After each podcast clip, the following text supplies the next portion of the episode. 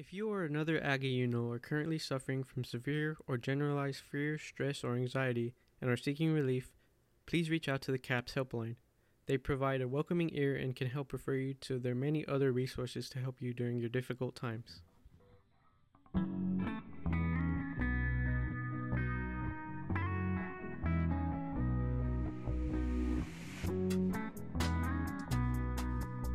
Howdy, howdy, howdy. Welcome back to the First Generation Aggies podcast. We're your hosts, Abel and Isaac, and today we're here with Irvin Ventura, who is a management information system majors here at A- Texas A&M, and he recently published his first book titled An Inch from Death, which talks about a traumatic experience he went through which led him on his journey of self-enlightenment and inner peace. So, Irvin, how are you doing today? Man, I'm doing great. I'm excited to be here. Nice. Good to meet you, man. Uh, I wanted to ask, since so many people use the word enlightenment, what's it? What's the definition you have of it, and maybe any little bit deeper explanation you have? hmm So, my personal definition for enlightenment is being able to perceive whatever demons or scars, if you will, as far as like, you know, traumatic experiences that a person may have, and be able to view them with clarity and see the power that they possess instead of, you know, seeing them as something that holds them back in life and something that dictates the way that they live and holds them back from living to their fullest potential. So when I use the word enlightenment, it's essentially like, you know, finally overcoming that and just understanding how an experience like the one that I experienced developed me to the person that I am now and contributed to my character in positive ways to where before it was something that I was really embarrassed about and really haunted me for years. And, you know, kind of like the flip side of that is, uh, I would say enlightenment. And I know generally the term enlightenment is used in like a very spiritual context as far as like Buddhism or other religions. Uh, I'm not quite there yet, you know, like reaching that high level, but um, that's just kind of like my personal definition of how I see the word enlightenment. I like that. I like that. That's cool. Definitely. So we look forward to hearing about your book and everything. And you're a first generation student, correct? Yes. Okay, cool. And then we'll get into that definitely too. Uh, we we were excited to have you here on our podcast. Uh, we're excited to share your story with all of our viewers and stuff. And we'll obviously we'll have a link to your book down in the description and stuff like that. Uh, so before we get into that, we have a quick icebreaker question that we like to ask all our guests. Uh, it's pretty typical, and uh, so let's go ahead and hit you with it. It's, it the question is, if you could have dinner with any famous person, dead or alive, who would it be and why? All right, so I have like two answers to that. One of them is going to be kind of boring. The other one is going to be like a little bit more uh, relatable, I guess. So the first one would be uh, Socrates or like another famous like philosopher, just because I feel like they were really influential and you know just developing schools of philosophy and thought. And I would want to like just sit down with them and see how how much of their ideas actually manifested into reality, like how we are now in the world and see if like you know just how much of their ideas can still like hold on today and just like get their input on things that you know we see in the world um, the other one would be kendrick Lamar. that's my favorite artist and i think that would be a pretty interesting conversation so that's cool. That's cool. Definitely Kendrick. I like this. I like the Socrates and the Kendrick. Definitely. That's an interesting answer about the Socrates and the philosophers, because a lot of the, I guess, sayings that they they came up with when they were like doing their studies in their schools, like is what we use a lot now, I guess, as advice to each other. You know, so it'd be Mhm. interesting to know like the person who created that phrase or saying. Right. Yeah. That's definitely a big reason why I would just kind of like want to see and like just actually see the way they think because you know like we just read kind of what they would say but it's different to see you know a person like spit out just like a stream of consciousness and see like their thought process like i think it'd be pretty interesting Could you uh could you maybe tell us a little bit out, a little bit about yourself? Uh, maybe how you entered your major at uh, management information system at A and M. yeah so um a little bit about myself i'm from houston texas uh, specifically the southwest part known as Alief. Uh, i grew up with two salvadorian parents uh, who weren't able to go to college so I'm a first gen student um, growing up i was always a good writer like uh, I remember like in middle school and like earlier on, like I would be in writing classes and teachers would kind of like, kind of like sometimes accuse me of cheating or like doing like saying that someone else did the work for me because they didn't think I was capable of writing like the way I did. And so, you know, writing was just always kind of a passion of mine. And, um, you know, kind of like my interest in philosophy too, it kind of did allow me to just kind of think and just like put thoughts on paper and just like whatever I was feeling at the moment. Uh, and as far as like picking my major, um, I was always kind of like the tech savvy one in the house. Like I always like be on the computer, just seeing like, oh, what does this do? Like, what does that do? Like, how can I, you know, kind of like manipulate or whatever. Um, I was just always really interested in it. And my dad was always like, uh, he's very business minded. So from a young age, he kind of instilled that in me. It was like, you know, business is kind of the way to go if you want to like be a leader in the future and kind of set a path for yourself and your future generations. Um, like I know I think uh, Isaac, you mentioned in one of your episodes that you have a nephew that is kind of like a motivation for you. Mm-hmm. Um, I can relate to that too. So I, I do have a younger nephew, uh, like a year old, and kind of like that, and like what my dad would tell me, like if you want to like lay a foundation for generational wealth to be able to help your nephew and you know uh, anyone else in your family, like it's kind of the way to go. And I kind of agreed with him, and you know, like just the tech savvy part is kind of like what allowed me to pick that major because it's kind of like getting both of those worlds and blending them blending them in into uh, into one major. So, um, yeah, that's pretty much why I decided to choose a major. Nice. And when did you start the process, or I guess when did you know that you wanted to write a book about the experiences you went through? So, going back to my father, um, the experience that I talk about in the book happened in 2015, uh, in June 2015. Um, and when it happened, I can go a little bit more in depth about the actual incident later on. But like when it happened, uh, it's probably like one of the worst positions I've been in my life. And my dad talked to me like after it kind of all happened. He told me, you know, like one day you'll be able to perceive the experience in a positive light. Like you'll be able to use it to benefit others and help people. And you might be able to do that through a book because he knew that I like to write a lot. And so the idea kind of like was sparked in 2015, I would say, but um, it was just like a long process to recovery, you know, actually like being able to see with clarity. So, um, you know, three years of just thinking, of growing, recovering, uh, it wasn't until like this year 2020 five years later you know like after that experience where i was able to finally like perceive it in a different light and understand that i could in fact use that story to help other people and um, it finally came to light in july of this year so that was kind of like a overview of the process. Thank you. Yeah. Uh, I, I guess since you talked about the perception of the situation that happened and how it's changed over time, which is something that maybe happens to a lot of people and we just don't pay attention to it. Uh, can you talk about if you're okay with going into maybe specifically uh, what changed in the way you're perceiving things? Maybe it was just the way you looked at it, or maybe it was new information. Mm-hmm. Yeah, definitely. So I would say when the incident first happened, uh, the way I perceived the situation was just I was I, I played very much like a victim, I guess I would say, um, because obviously it was very traumatic, and so I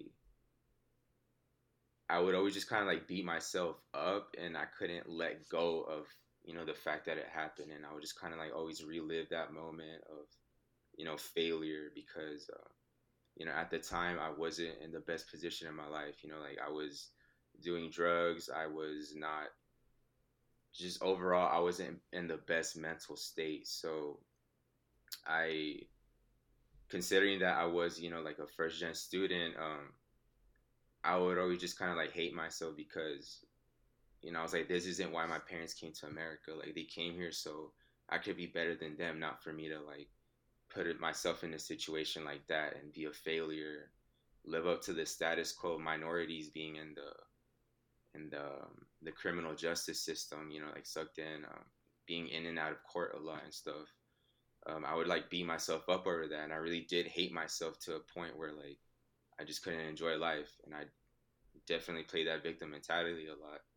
And so what changed now is um, just clarity, just understanding how that experience shaped my character, how it made me stronger, it made me more, I guess, um, less susceptible to negativity almost like i when something bad happens i'm a little bit more firm like i can stand my ground i don't immediately let myself go into like a rabbit hole of thought and just be pessimistic like i'm a little bit more uh i guess stronger in that sense mm-hmm. um i'm a lot more empathetic i would say too because being that low in my life and uh, a word I use I like to use to describe it a lot is suffering. You know, like ideas in Buddhism kind of like um, got me to perceive it that way, but like to see what it genuinely felt like to suffer and go through some really dark times made me realize like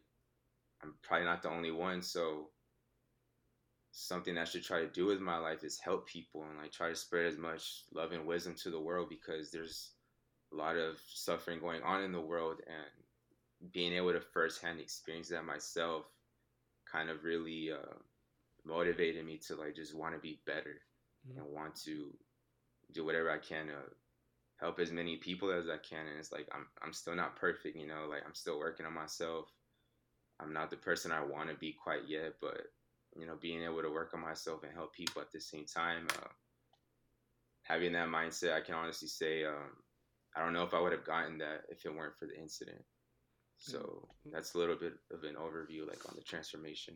Yeah, definitely, definitely. I, I definitely want to go into more of um, your, you know, your dive into sort of Buddhism and you know this whole developing mental health and you know gaining that clarity in a 2nd mm-hmm. But before we keep going on, I'm pretty sure our viewers are interested, and if you feel comfortable enough, you know, could you give us a sneak peek of the book and you know about this traumatic interest, um, incident, and you know just something so our viewers could have a little more insight?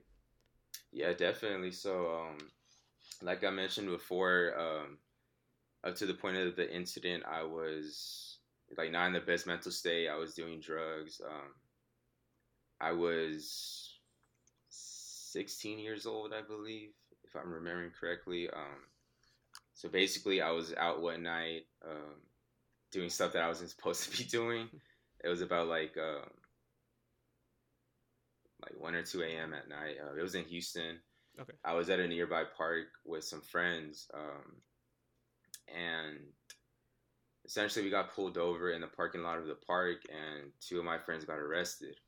And when they got arrested, I remember just kind of like being to the side and like not knowing what to do because, you know, Happens I'm so sure fast. I could relate. Yeah, it all happened so fast, and you know, uh, I'm sure y'all could relate, like being uh, Latinos, like yeah. Latino parents do not play like, like when it comes to like trouble with the law or anything. Mm-hmm. Like I was just thinking about like my parents are gonna kill me, like yeah. crap. and so like that was just like the main thing running through my mind. Like I just wasn't thinking straight, so I decided to run from the cops. Oh, okay. and so I ran. Um, I went into like a forest. I hid for like an hour or so, and while I was in the forest, I remember seeing a helicopter like in the sky, like, wow. and I was like, "There's no way they're looking for me. Like, I don't think I'm that important for them to send a helicopter." But it yeah. turns out like they did. They sent a helicopter to find me in that situation, and so um, time went on. The, the helicopter was hovering around, and then he got a bunch of police officers to surround the forest where I was. And I just remember seeing a bunch of units in the distance with you know, flashing red and blue lights everywhere. And um, yeah, like I was terrified, like with all that going on around, like I just wasn't thinking straight. Um, I was terrified. And so eventually I saw like police officers on foot, like trying to find me. And so when I saw that, like I knew I was kind of over, like I just had to give up. And so I tried to surrender and they had some canine officers, like the like the German Shepherds. Mm-hmm. And so when I did surrender, they let one of the dogs go, and it bit me on the leg. And so it was a really deep bite, and it like dragged me out of the forest and it was like clenching and uh, the reason the book is titled an inch away from death is because when i went to the hospital afterwards uh, the the the doctor i guess told me that if the bite was one inch deeper it would have cut through one of the main arteries in my body and i would have died and so the bite was that deep and it was a really traumatic experience just because uh, on top of like the dog biting me, um, the officers were just not like they didn't handle the situation the best. I would say. Um, mm. They laughed at me like while I was on the ground and like they didn't help me at all. And they just kind of like watched me like almost die and like. Uh, and you were 16 really, at this time, correct? Correct. And so like um, yeah, like I mean, like just fighting for your life and like hearing people laugh at you, like that kind of messes you up. And so, yeah, like I went to the hospital. Um, I went to two different hospitals actually. Um, I got surgery in downtown or Texas Children, yeah, Texas Children's Hospital in, in downtown Houston. Mm-hmm. And there I saw my parents, and that was one of the most difficult things to go through, you know, like see my parents after all that happened. And uh, you know, had surgery. I, I made it through. Uh, got stitches on my leg. Um, I ended up going to a juvenile detention center after the surgery for like a night, and then uh, my parents got me out, and then the next, I say like six months after the incident, I was kind of like in and out of court um, until like December of that year, and while in court, I was able to see a lot of things that did teach me a lot about the society that we live in, but simultaneously, I kind of don't. I, I kind of don't wish upon people to see it just because it's very uh it, it, it, does something to you because um I was able to just see how much how many young individuals with so much potential get into the become incarcerated because I saw a lot of Hispanic and African Americans in there, you know, mm-hmm. in there for charges like murder, like assault, and things like that. And that was like the majority. And so that was like a really big moment where I realized, like, whoa, like there really is an issue here. Like there really is a systemic racism here and so seeing that, um, I actually even even saw one of my friends in there, and that was a pretty crazy moment for me. Uh, he was like in a jumpsuit, chained up. I was like, man, like if I don't change my life, like this is gonna be me. Mm-hmm. And so um, I ended up getting probation for a while, and I completed my probation, and thankfully got my charges dropped, even though I had a felony in there. Um, but I got, I was able to get it dropped just because you know I really showed the judge and my lawyers that like I turned my life around, and so yeah, I mean I was able to kind of leave that part of my life behind me once and for all, and that was uh, senior year of high school when I was finally like off probation and everything. But um, that's like the first part of the book. The second part is more so about like the the aftermath. So you know, getting off of probation wasn't the end of it, mm-hmm. I started to really realize the the repercussions of it mentally because I started, you know, just becoming very paranoid. I started dealing with a lot of anxiety. I was constantly experiencing depression and a lot of things I just didn't understand why. But you know, through time and reflection, um, I was able to realize that a lot of it was kind of tied to who I was back then when that incident happened, and so the second part kind of dives into like what exactly happened to me after as far as like you know suicidal urges uh, addictions and things like that. And the third part is just like clarity enlightenment if you will like realizing that that single incident doesn't have to like hold me back like the trauma and anxiety and things like that like don't have to hold me back. And so finally being able to just be at peace with myself and realize that you know there's there's so much to do in the world. There's so much you know people there's so many people to help so much love to spread so much wisdom to like obtain. So that's kind of like i guess uh, an overview of what the book were you able to make a full recovery on your leg Oh yeah, thankfully. Yeah? Okay, cool. yeah, cool. I mean, I I still have the scars and uh, I do have nerve damage. So, Ooh. um, for example, like when I go to the gym and like I do leg day, like it feels weird sometimes Hmm. when I try to like, cause it's like on my thigh, like really high on my thigh. So it does feel weird sometimes, but I mean, I'm I'm walking, so Yeah. thankfully. I, I wanted to I wanted to ask you about being from the Houston area. All three of us, uh, I think it's pretty common knowledge that the Alief area is always been seen as a more economically impoverished area, and how probably like you said, you even saw a friend of yours in uh, prison or the juvenile detention center. Um, so how some generic experience you went through for people who lived in your area, which is going through a booking and a arresting, how you were able to turn that around into being able to write a book, which is something that I feel like a lot of people that may have your experience don't even think about doing, and why you decided to, or like you said, to share your a little bit of your experience with others, but maybe other reasons why you decided to uh, to write the book. Um, so I guess a big reason why I decided to write the book is just um I think a lot of the motivation started in college because in college, you know, being able to join student organizations, I was able to see that mental health is something that a lot of people struggle with. It's not uncommon at all. It's very common and so um and it's almost frowned upon specifically you know in uh, first generation you know students right it's a, it's a taboo subject Right, because um, you know, typically um, the parents of first gen students don't understand what it means to be depressed or to experience anxiety, and it's it's not their fault. It's just um, I think people in our society are more susceptible to it just because of the nature of you know like just kind of like the world we live in. But um, going back to your question, Isaac, um,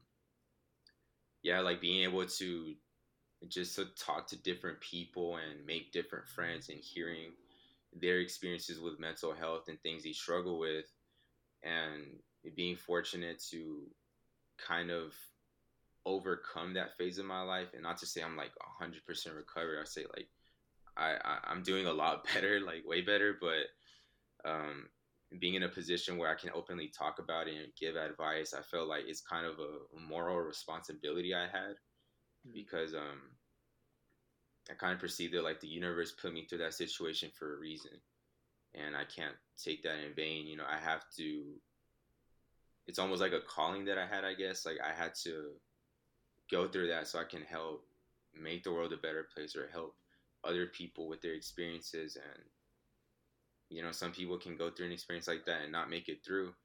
And so the fact that I was an inch away from death told me that it it wasn't a coincidence or it wasn't you know just random like it Mhm. I, I, that meant something you know like being that close to dying and not dying like it kind of seemed like it meant something and it, there was more to that situation that i just didn't understand in the moment but now that i do so i guess the influence part was um, you know just understanding how common these issues are and even though my situation is pretty unique like not many people may experience that um, you know, poor mental health is something that a lot of people can relate to, and so I just kind of like wanted to, I guess, share why I'm able to talk about it before I'm a- before I just like openly talked about it, because you know I feel like if I just told people like you know here's how you handle depression, here's how you handle anxiety, they're gonna be like, well, what makes you so credible? Like, why do you, why are you able to talk about this? And Mhm. I guess kind of like uh, establish credibility, if you will and just kind of just be open and uh, practice some humility and vulnerability, if you will. So yeah and that's the first step isn't it like uh you know just accepting you know accepting it that happened and you can't change it but you could you you just learn to live with it and talking about it right that's one of the first steps talking about it um so that's Yeah. that's, you know yeah, definitely for sure. a question I have is, you know, more general terms. What what's some something you did that helped you through your, you know, mental health struggle? Some a practice you took up, or you know, is it reading, writing, or Mhm. you know, what, what's something that you did that you'd recommend to other first generation students who just struggle with mental health in general? Um, something that I really did to help myself first and foremost was it was reading, kind of like you mentioned. Um, a book that I would recommend to anyone who feels like maybe they're struggling in life or want some guidance on mental health or how to make their life better is 12 Rules for Life by Jordan Peterson. That was a book that really shifted the way I was perceiving my my struggles. And so reading and just getting different perceptions and being exposed to different ways of thinking can help you a lot. And it can truly be transformative if you let it be because it's one thing to like read a book and it's another thing to read it and apply it. And so taking that initiative to apply like whatever concepts you're you're reading or even another thing is um youtube. So honestly like i watch a lot of youtube videos on mental health and things like that and something that that experience kind of made me realize is that uh, we use our cell phones for a lot of different reasons. Sometimes like reasons that don't have a real return on investment, an investment of your time, mm-hmm. but you can use it for things that can really make your life a lot better, and you can learn some really beautiful and transform transformative things through YouTube or you know whatever app or anything on your phone. So you know watching YouTube videos on you know understanding why certain mental health struggles occur or you know just getting a better understanding of like what's going on in your life and like why you're struggling with what you struggle with. So youtube was really a really useful tool for that. Um, a channel that i watched a lot was actualize.org uh, it's like a it's a channel where the the the content creator goes into like really deep psych- psychological topics and just overall kind of talks about how to navigate struggles and just kind of like free yourself from whatever may be holding you back. Um, another thing is kind of like you mentioned before, Abel, um, vulnerability and just acceptance. So when you aren't able to make yourself vulnerable and accept your situation, you can really hold yourself down and get in your own way because I mean, no one is proud to be depressed or no one's proud to experience anxiety. It's something that, like we said before, it's taboo. And so, kind of letting go of the pride and just kind of succumbing and surrendering and saying, okay, like this is something I struggle with and I have to accept that. I have to accept the fact that I'm not perfect. I struggle with this and this and this.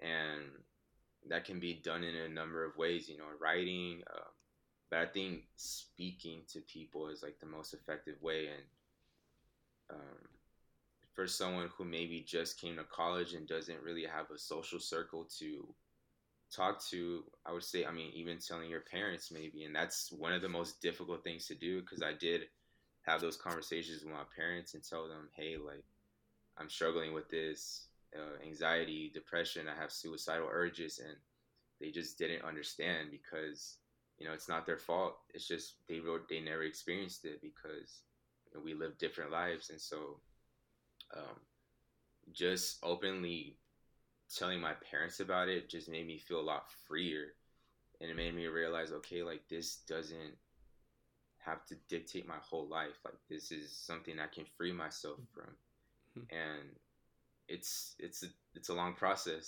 So another piece of advice I would say is make a promise to yourself that you're to do anything in your power to overcome whatever demons you have, whatever struggles you have, you know, like just make a promise to yourself that you're to do everything in your power to overcome that and grow to love yourself, but love the person that you can become even more because you should always definitely you know strive to to pursue the version of yourself that you want to become because i mean we all have things that we want to improve upon. Um, none of us are like 100% content with ourselves. So there are like a few things that i would recommend to someone who may be having similar struggles. Yeah definitely. And in, in our pre-interview i know there's one quote that you said um, that I, I see here is pretty cool. It says don't be afraid to let your old self go. Don't get attached to the person you you are now. plan for the future, but don't forget you're living in the present, which you know, Right. you, we're all trying to get better day by day, and the only person you should be comparing yourself to is the version of you yesterday.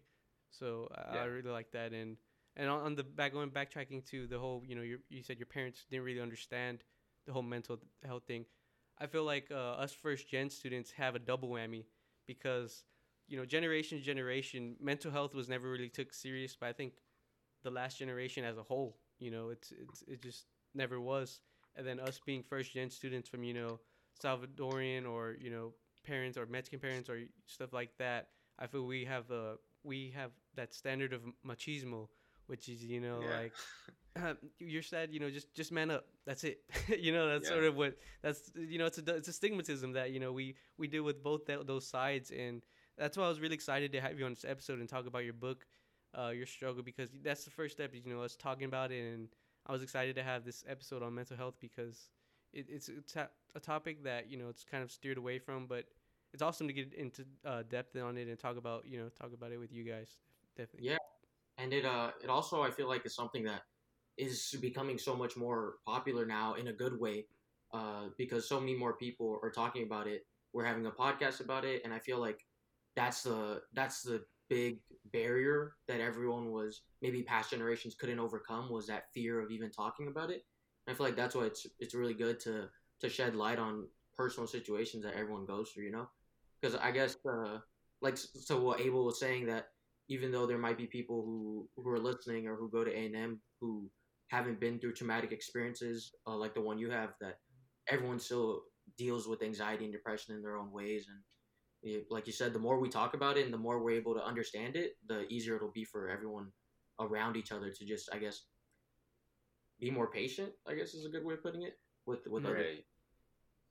Yeah, um, I'm actually thinking about an interview that I saw with Andre 3000, who is another one of my favorite rappers. He talks about how, you know, you guys mentioned how mental health is starting to become something that's a little bit more widely accepted and people are more willing to talk about it. And it just kind of makes you think about, you know, people from past generations who experienced it, but there weren't labels for it back then. You know, mm-hmm. people just thought it was like, I, I don't know, like I don't even know how they dealt with it. It's just it's an interesting thought to think about, you know, how much our society has advanced and it it makes you think about how how much people in the past might have struggled. It's just there wasn't any help or even less like words to describe what it was. That you probably just like, oh like maybe like a religious yeah, like a maybe even like a religious connotation to it. We don't know, but it's it's an interesting thing to think about. And then one thing too is to keep an eye out on your friends, you know, because you never know who's going through it, and there's some warning signs that you know you could see and stuff like that that you got to keep an eye out. And for freshmen, you know, um, college is not just about the academics. A big part of it is the spiritual journey and the person you become at the end. Uh, that's another quote I stole from Irvin. He said in his pre-interviews. I just wanted to bring that up because I, I like that quote as well. Um, do you want to talk more about that, Irvin? Yeah, for sure. Um, so I had a professor freshman year that would always tell us that when you go to college, if you're when you walk that stage, if you're still the same person that you were when you came in, then you did it wrong. and so I guess like by the spiritual journey, uh, a little bit kind of like what I meant about that is me personally, I like to label anything that is deeply transformative and contributes to pursuing the next version of yourself can be deemed as spiritual almost. And that kind of ties into the previous quote that you mentioned of like, don't get attached to yourself. Like, don't be afraid to let yourself go and evolve into a different person. And so with college, um, there are a lot of things that I didn't realize were going to happen when I came in. So one of the main things was college can really change the way you perceive the world because I guess me, for example, coming from Southwest Houston, uh, Alief, it's kind of like a bubble. And so I was just so accustomed to the culture there and the norms there, uh, very diverse community. And so coming here, um, I never really grew up around Caucasian individuals, so there was a culture shock there. and just growing to understand how different the culture of many of the people that I interacted with here just showed me that okay, like what I think I know is right doesn't necessarily isn't necessarily right. You know, like there's so many different ways to go about life. There's no right way to do it. There's just different ways to do it. Mm-hmm. And so just changing the way that you can perceive the world, whether it's like through different cultures or just whatever it is, like the, the education itself, it could be um, just change the way that you think about the world. Um, also, being in a new place alone can force your it can force you to get to know yourself. And that can be a good thing or a bad thing because um, you know college culture is very much like the social aspect of college can very much be you know going out and drinking getting blackout drunk or like doing drugs or whatever it can be. So uh, the more i've gone through college the more i see it's like people are just trying to either find an escape from themselves or finding an escape from responsibility and you know, I think the the truly dangerous one is when you're trying to find an escape from yourself, whatever for mm. whatever reason it is. Um, everyone has their own reasons, but that can be a really difficult thing to do, and a lot of people just don't want to have a conversation with themselves to understand like whatever it is that they aren't content with themselves about. So, um, you know, spending a lot of time alone forces you to get to know yourself and have conversation with yourself, and you can either grow to resent yourself and try to seek an escape, or you know, try to love yourself and use this as an opportunity for growth and taking risk, and you know, just going back to the main theme, like transforming into a different person. And I can honestly say that I I've experienced like both sides, more so the side of um, growing to love myself and taking risks and trying new things. But I mean, like, I'm not perfect. Like, did go down the other route too, like trying to escape from myself. And I'm sure a lot of people in college can relate to that too. It's just not something we talk about, you know. Yeah, definitely, definitely. And as far as going to A and M, is there a specific reason that, even though you were worried about uh, the culture change, as as I was too, uh, being first generation, what made you still decide to go to A and M, even knowing that there was going to be that little difference? Yeah, um, so obviously A and M gives a lot of money to first gen students, so that was definitely a factor. But I mean, just coming here and you know getting a tour of the campus, um, I don't know what it was. It's like something just told me like this is where you should be it was just kind of like the feeling that I had, and I was like, okay. And as far as you know, like the culture shock and expecting that, um, I saw it as an opportunity to almost be like an ambassador for you know where I was from. Um, I didn't want it to be something that held me back. I wanted it to be like an opportunity for me to lead by example and start playing my part to break the stigma of you know minorities not going to college or like minorities being dumb or whatever like preconceived notions of people may have. I wanted to play my part to break that. And i mean i did have people tell me like oh like you're gonna go to a&m you're gonna be like you're gonna change you know you're mm-hmm. gonna fall into the culture that persists there but i mean i i don't regret my decision at all i honestly do love it here i love all the opportunities i've been given and you know i know the the social and political atmosphere here can be can have some tension to it, but I mean, if we don't take the initiative, you know, as first gen students to put ourselves in these positions and despite whatever you know may be going on, then who is? You know, we yeah. have to be the ones to take that leap, and we have to be the ones to lead by example, and yeah, you know, Definitely. try to change things.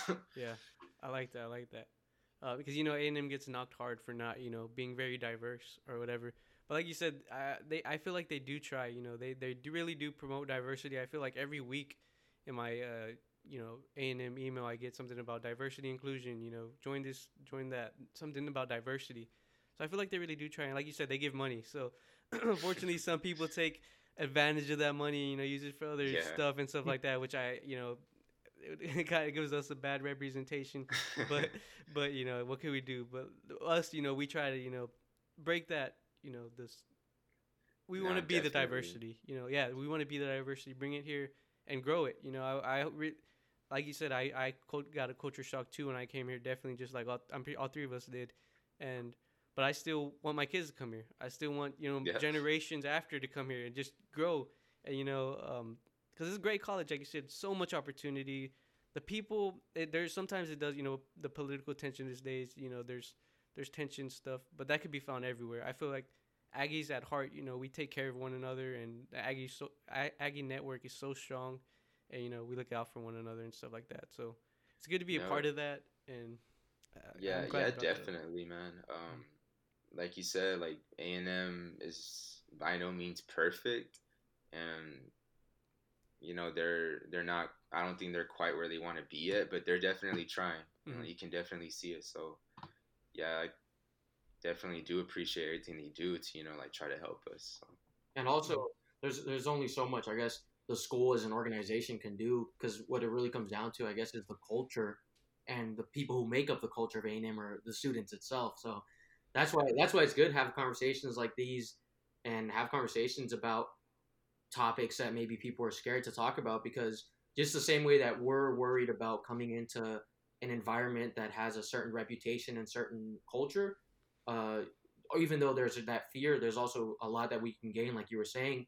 Uh, I guess a little, a little story I have is that I, I never fished when I was growing up. I don't, it just wasn't a thing. My family. Hey, me neither, brother. So You you need So, uh, so coming into A and M, I, I I remember my freshman year in Galveston. It was uh, not not for in Galveston at all.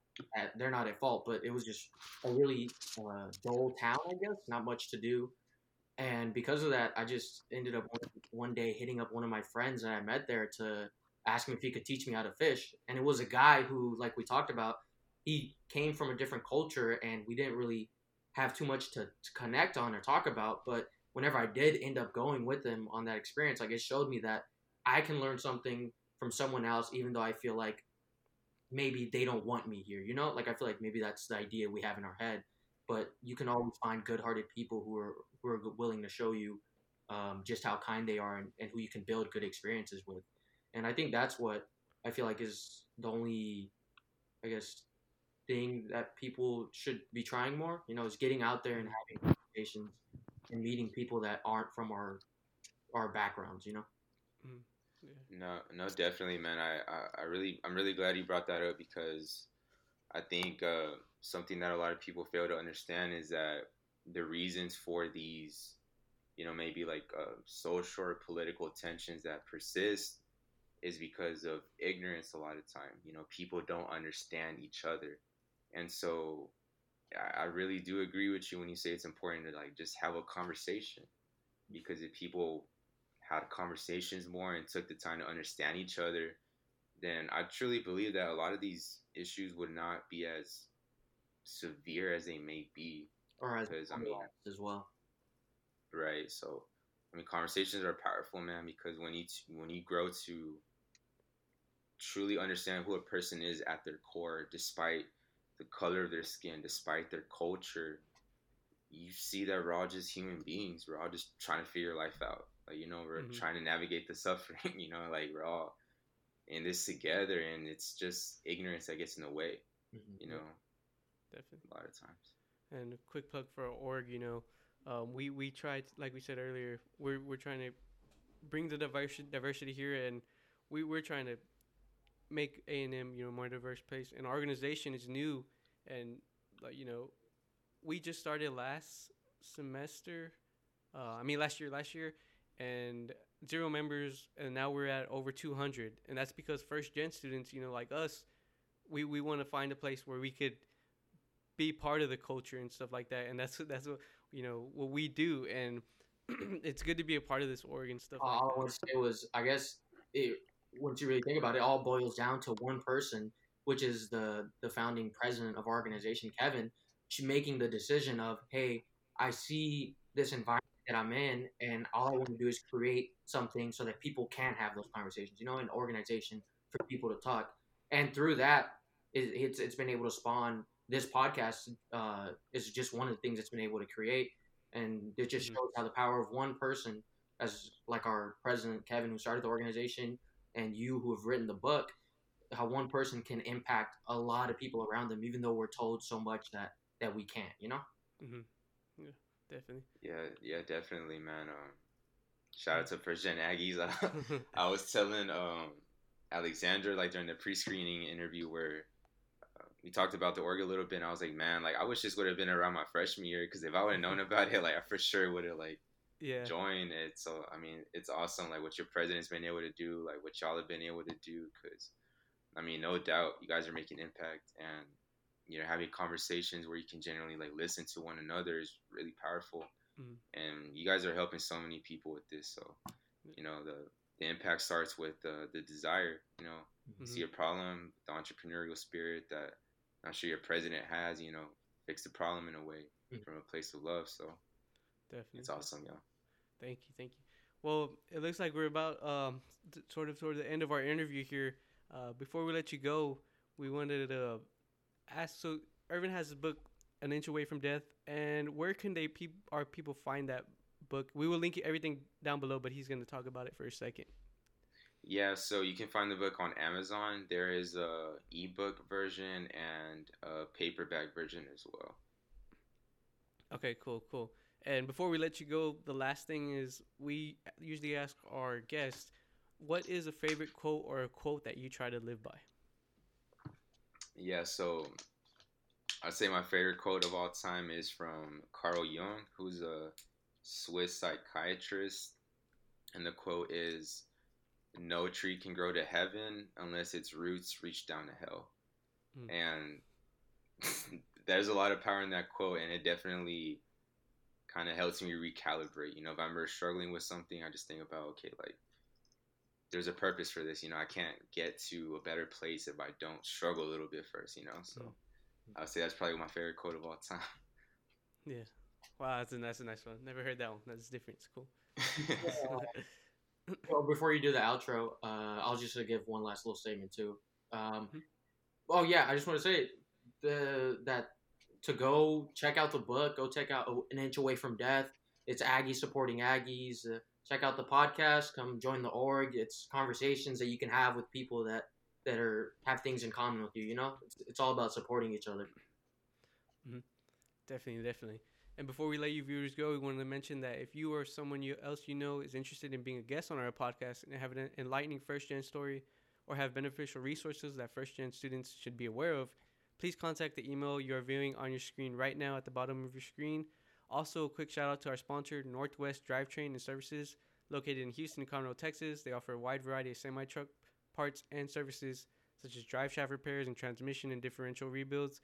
So if you or someone you know owns a big rig, be sure to tell them to check out Northwest Drivetrain and Services for any of their semi truck needs. And last but not least, don't forget to wear a mask, wash your hands, social distance, and Gig 'em Aggies.